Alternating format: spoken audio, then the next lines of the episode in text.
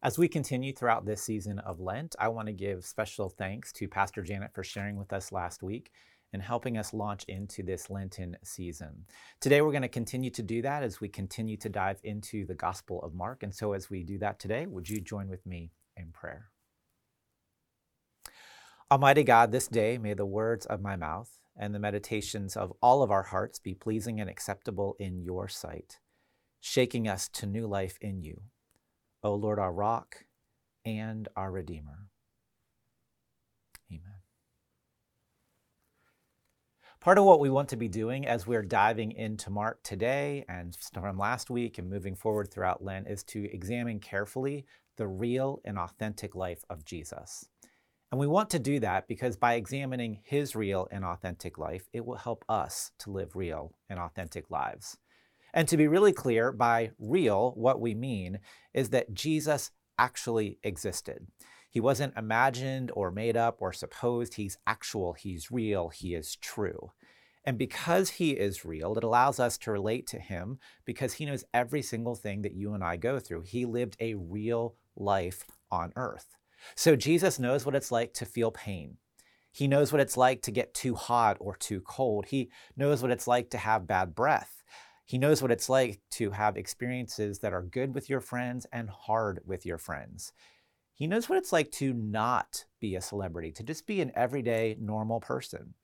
He also knows what it's like to live in the highs and lows that come with everyday life. He knows what it's like to face temptations. He knows what it's like to have family struggles. he knows what it's like to be at a party, just hanging out with your friends and connecting. He knows all of these things because he lived them in a real way, and therefore he understands for us in a real way all the things that we go through as well. And in the midst of all of the ordinariness that Jesus lived into, he also demonstrated for us what a faithful life looked like and what a faithful life could be. You've probably heard the phrase somewhere along the line do as I say, not as I do.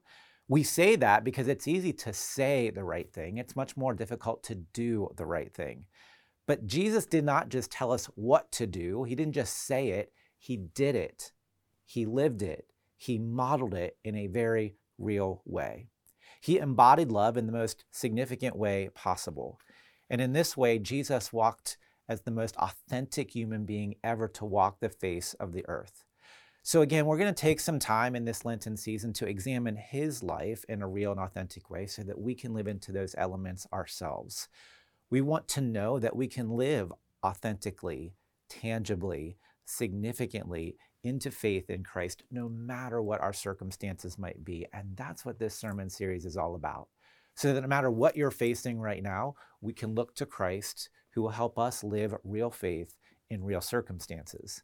At the same time, we are focusing on the authenticity of Jesus, and that's very similar to being real. But at the same time, we know that being authentic, it has this interesting component to it. On the one hand, when we are truly authentic, we do not just conform to the rest of the world. We do our own thing. We live into who we uniquely are. So, in that way, we do not conform to the rest of the world. But at the same time, we are attracted, all of us, to authenticity because we all crave authenticity. There's something about it that draws us in. And so, again, we discovered this in the life of Jesus, and that's what we as Christ followers want to do as well. We want to not conform in all ways to the world, but at the same time, live in a way that draws others in to experience God's love and grace for themselves in a very real way. One of the things that I enjoy about each of the Gospels, Matthew, Mark, Luke, and John, is they are authentic to themselves. They all tell the story of Jesus, but they do it in their own ways. So, John is the theological one. He includes lots of theology and some philosophy in his work and sharing about Jesus and his gospel. Luke is the gospel for the outsiders, the Gentiles. He's always remembering the forgotten and those on the fringe. He's the one who shares the powerful story of the prodigal son. Matthew is written for the insiders. He writes primarily to those within the Jewish tradition. He writes with those who would have had some familiarity with the Old Testament. And then there's the Gospel of Mark, which is what we're going to be focusing on throughout this season of Lent. I think Mark is a really interesting gospel at many levels. First of all, Mark's the earliest gospel. Also, Mark is the shortest gospel. Mark is the most direct gospel. He shares the least details of any of the gospels, and Mark moves fast. For those of you who like fast paced and being on the go, uh, Mark is your gospel. There's almost a breathless nature to Mark. And I'm, I'm tempted even right now to say to you, wherever you are, just to get up and do a few sprints somewhere. And as soon as you're a little bit out of breath, pause and take note of that, because that's what it's like going through the Gospel of Mark. He is fast paced, almost leaving you breathless. He's always moving on to the next thing. It's almost like he's worried he's not going to fit the whole story in. There's an urgency to his sharing. So, if you look with me just in chapter one of the Gospel of Mark, we start to see right away how quickly he is moving. Now, Pastor Janet reminded us last week of a couple of the elements in chapter one of Mark, but I want to walk you through those and a few more. And all of this that I'm about to share with you is happening just in Mark, just in chapter one. So we hear about crazy John the Baptist. Uh, if that was a real and authentic dude, if ever there was one. We move on from John the Baptist to the baptism of Jesus, and then Jesus being tempted in the desert with Satan and the wild animals. Then we move to Jesus calling his first four disciples, and then we find Jesus teaching in Capernaum. Then we find Jesus casting out an evil spirit. Then we find Jesus healing Peter's mother and others. Then we find Jesus seeking solitude in the morning by himself. Then we find Jesus teaching and preaching and driving out demons throughout Galilee. Then we find Jesus healing a man with leprosy. And then we find the news of Jesus spreading so fast he couldn't go anywhere without people recognizing him. It is all in chapter one. If it leaves you breathless, that's kind of what Mark does. He just moves right along and he wants to cover so much territory so quickly. There is no time to waste for Mark. What is it in all the rushing, though, that Mark wants us to notice? What is it he's trying to get us to understand? I think we're given a pretty good clue in today's scripture passage. So look with me in the Gospel of Mark, chapter 1, verses 30 and 31. We hear this Simon's mother in law was in bed with a fever, and they immediately told Jesus about her. So he went to her, took her hand, and helped her up. The fever left her, and she began to wait on them. Or Mark chapter 1, verses 33 and 34 the whole town gathered at the door, and Jesus healed many who had various diseases. He also drove out many demons, but he would not let the demons speak because they knew who he was. And Mark 139 so he traveled throughout Galilee, preaching in their synagogues and driving out demons.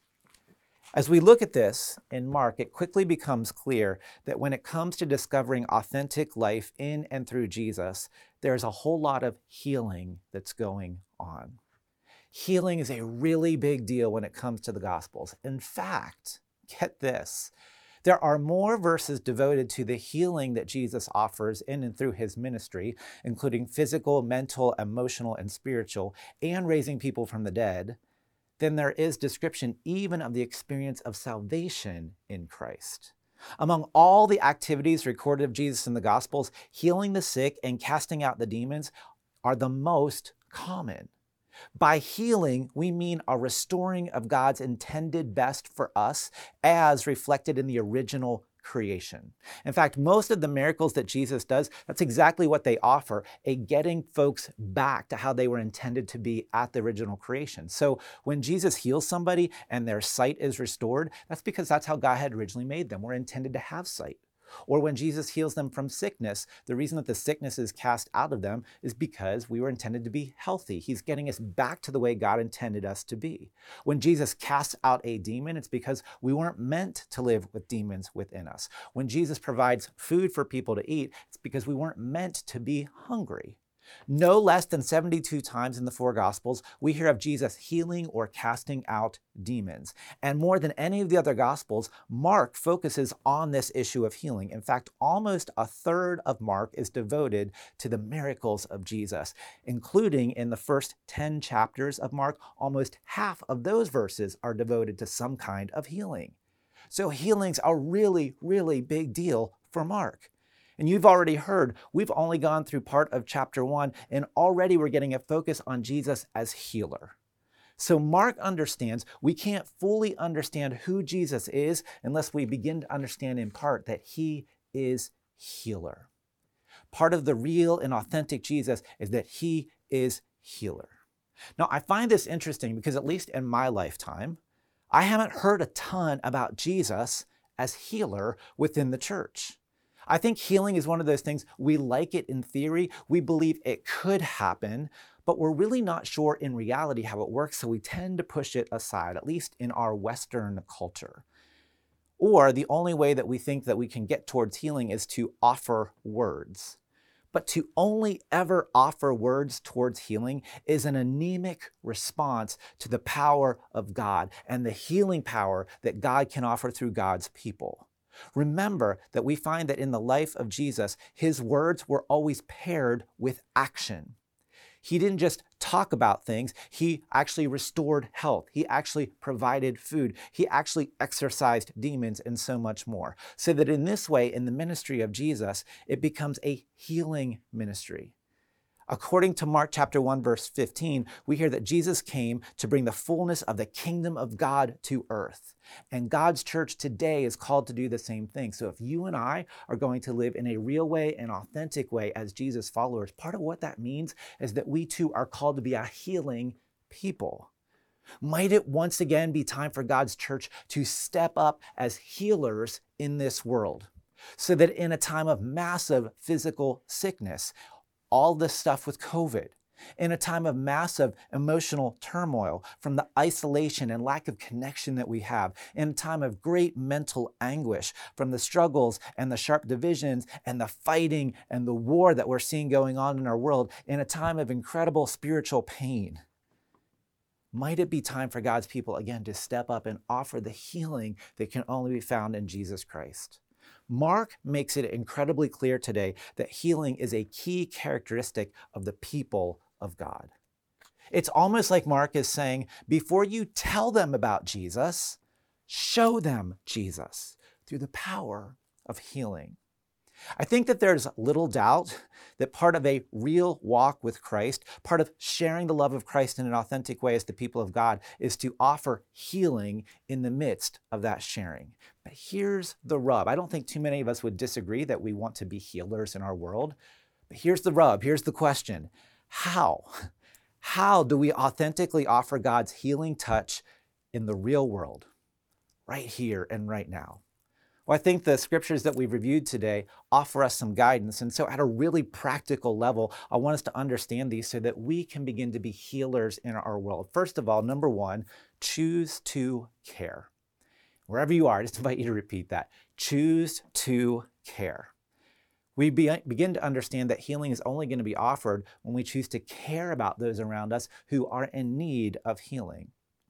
A few weeks ago, I was in a store, and apparently there was uh, somebody that I know who I didn't see at the moment. And later on, I got a text from them, and they said, Hey, I saw you at the store, but you didn't see me. Well, the reason I didn't say hello to the individuals because I literally hadn't seen them. We can only respond to that which we see. Similarly, many of us are surrounded by people in need of healing, but the question becomes do we see those people in need of healing? And do we desire to care for them in the midst of the healing they need? Today in Scripture, we see that Jesus cares. He actually sees those around him and he has compassion on them. So we have Peter's mother in law. She's suffering and Jesus has compassion on her. He sees her, he cares for her. And notice that the care involves both physical healing and offering uh, healing from those suffering with demons. So we're going to see Jesus offer physical healing from sickness, but we also will see Jesus casting out demons. Now, I think for many of us, we get the idea of healing from physical ailments. We're somewhat familiar with what that looks like. You know, we think about healing from COVID 19 or heart issues or from cancer. We can sort of understand those in the physical realm. But for many of us, it becomes more difficult to get our mind around the idea of healing regarding the casting out of demons. And some of us might even wonder do demons exist? And the short answer is they do. Now, unfortunately, we don't have a lot of time today to dive deeply into what that means, but I do just want to say this Scripture makes it abundantly clear that demons do exist. Talk to almost any foreign missionary, and they will tell you of the times that they've encountered individuals struggling with demonic possession. However, when it comes to demons, I would suggest to us we need to avoid two extremes. And the two extremes are to say that number one, no demons at all exist. uh, because that is not true. Nor do we want to say there's a demon behind every single bush or every single thing that happens in this world. That would be giving too much credit to demons. But we do want to recognize that demons are part of the spiritual reality in which we operate. So, part of offering healing in our world is to understand the needs that are before us and to see those and to care about them, whether physical in nature or spiritual or emotional or mental. And again, simply to care and desire to make a difference. That begins to be the first step towards healing as we seek to simply care for others. At the same time, we want to offer real action to real needs. So, again, just invite you to say that where you are. Offer real action to real needs. So once we see the need, we want to respond to it somehow. And it's great to offer words of sympathy. Words are incredibly powerful, but we have to do more than just offer words. And the way that Jesus frequently does this is he offers touch. He lays his hands in a tangible way on those who are sick. In other words, Jesus meets people where they are. He's not afraid to get into the messiness with them. And Christians throughout the centuries, they've done a remarkable job of this. It is so easy to forget that pandemics have existed throughout the history of humanity. As difficult as COVID 19 has been and is, it's not the first pandemic to hit humanity. There was the bubonic plague, which killed 30 to 50 million people.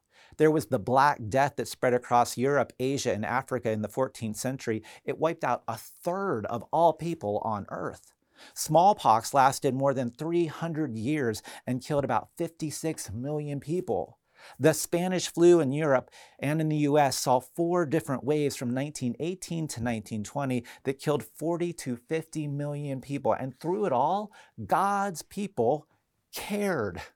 And they did more than just offer words, they took action to bring healing. In fact, Christians became known as the first passionate responders, even at the risk of their own well being. Christian, because Christians are motivated at their core conviction that everybody is of worth and everybody is made in the image of God. And so Christians cared not only for their own, not only other Christians, but because they cared so generously for others, because they believe everybody was made in the image of God and is made in the image of God, they cared for those outside the Christian community as well even those who are persecuting them. So, how exactly have Christians put into action their care towards healing throughout the centuries?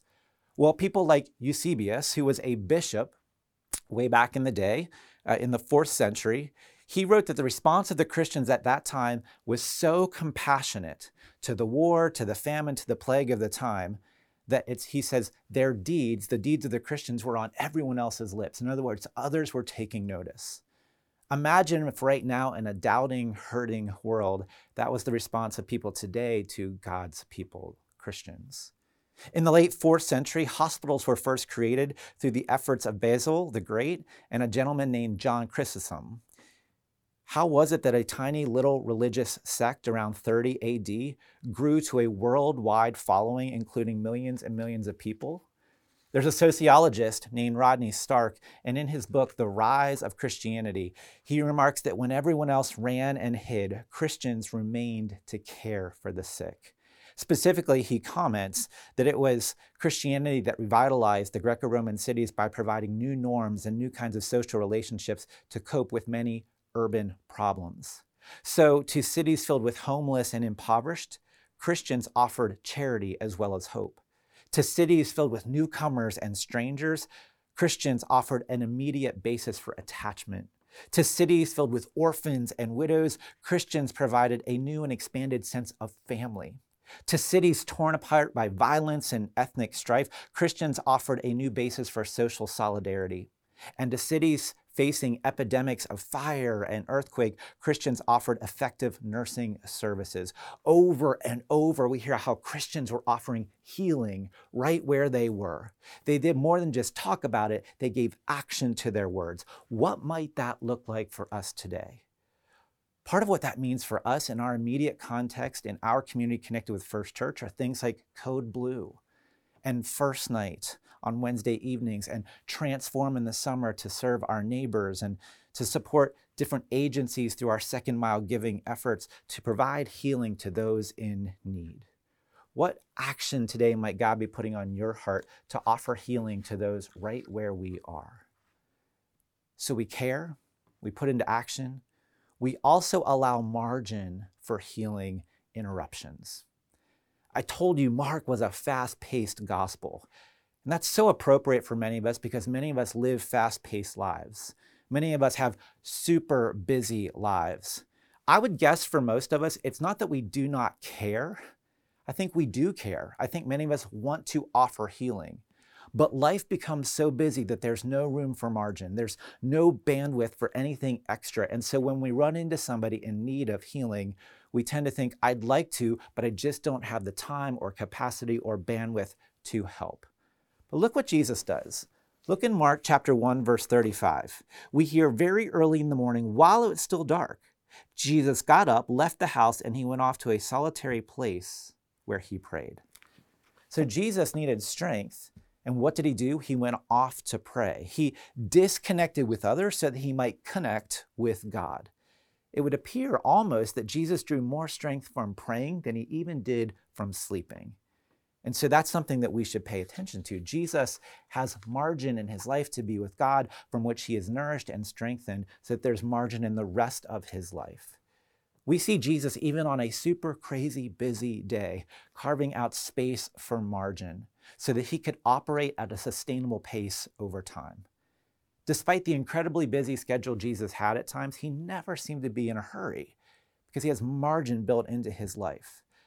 I've shared with you that in our house, uh, Jen, I will confess, my wife, she is much better at margin most of the time than I am.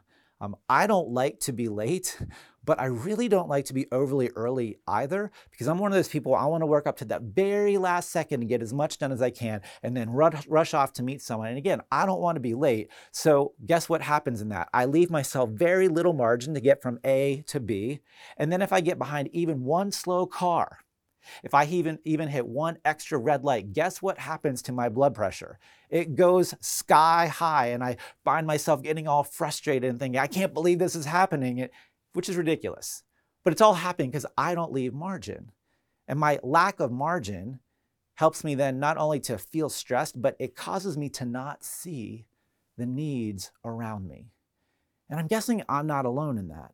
We live such packed lives that it's difficult to see the needs around us and then have the space to respond in love and care and take action and offer healing. But it wasn't like that with Jesus. He had a different rhythm, a sustainable rhythm, a rhythm that allowed for margin. I've said to you that Jen is way better at margin most of the time than me. She frequently says to me, Matt, you have to build margin into your life. And I think that's why so often it's Jen that encounters the cashier at the grocery store and has a way of not being rushed and can connect with them and somehow ends up hearing the life story of that checkout clerk. It's Jen that will come home and tell me about an individual that she got to sit with for an hour who's just going through a difficult time. It's Jen who will notice the, the man without food and will find a way to get him some. She can offer that healing because there's some margin in her life. How about us? How do we authentically offer God's healing touch in the real world? We do all these things we've mentioned, but we also recognize we offer healing on God's timetable, not our own.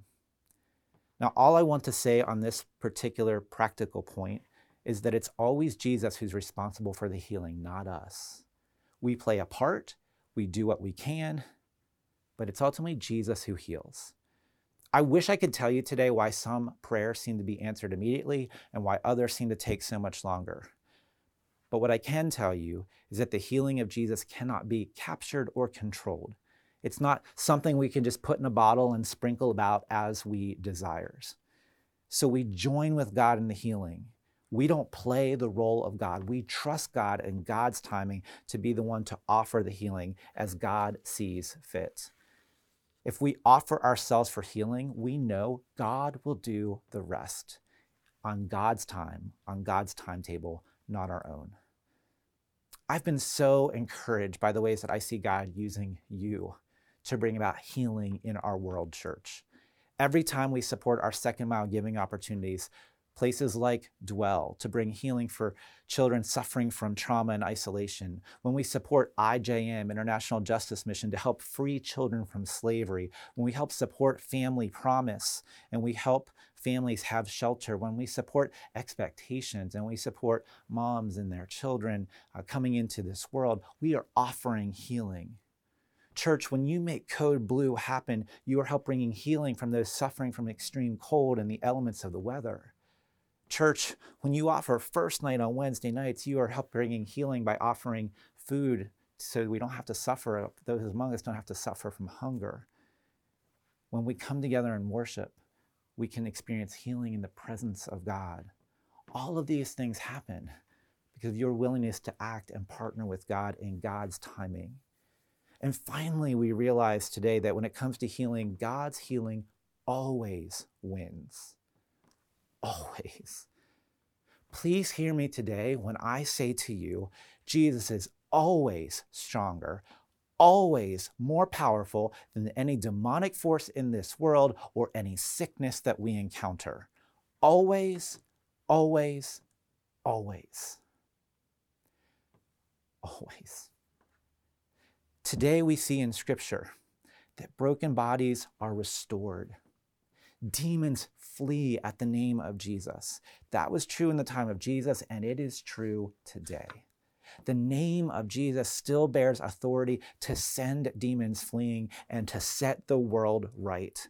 Through the name of Jesus, people are restored into their right minds and right positions as sons and daughters of the living God. And so we dare not believe that the God who has offered healing in the past will fail to do so today or into tomorrow. The healing does not occur because we are perfect. The healing occurs because God Almighty is perfect. In fact, do you remember what happened in the healings in today's passage in Mark? It's what Pastor Janet referred to last week. Before the healing came, there was first of all repentance. So, in God's upside down world, we realize that yet again, the way to healing is first of all to confess our brokenness and offer it to God. The way up is so often down, and this happens through our repentance. And it's why repentance is ultimately a good thing instead of a negative thing. And so today I want to ask you what is the first step of healing that we need to take today? That we can offer in a real and authentic way, in the model of Christ Himself, healing in our world? Is it first taking some time to repent? Is it just to take time to notice and care for the needs around us? Is it to learn to take action and do a little bit more than just offer words? Is it to create some space, some margin in our life to allow space for healing interruptions? Is it to leave the healing ultimately in God's hands rather than our own? Is it to hope that in the end, to know God's love, God's healing always wins? I've shared with you that we seek to be a community of healing in the last few weeks, I've been encouraged to see that healing in a number of ways. I was so encouraged uh, that just a few weeks ago, we had a family of six, two parents and four young kids, come and share in our meal on a Wednesday night. When they came in, they were in need of some food, and our volunteers immediately surrounded them and sat with them and fed them. But then beyond that, that particular family needed some help. They didn't have anywhere to go that night. And so our folks were able to quickly connect them with our Code Blue folks to provide shelter for them overnight. And from there, they were able to help that family then connect and get some other resources that they needed.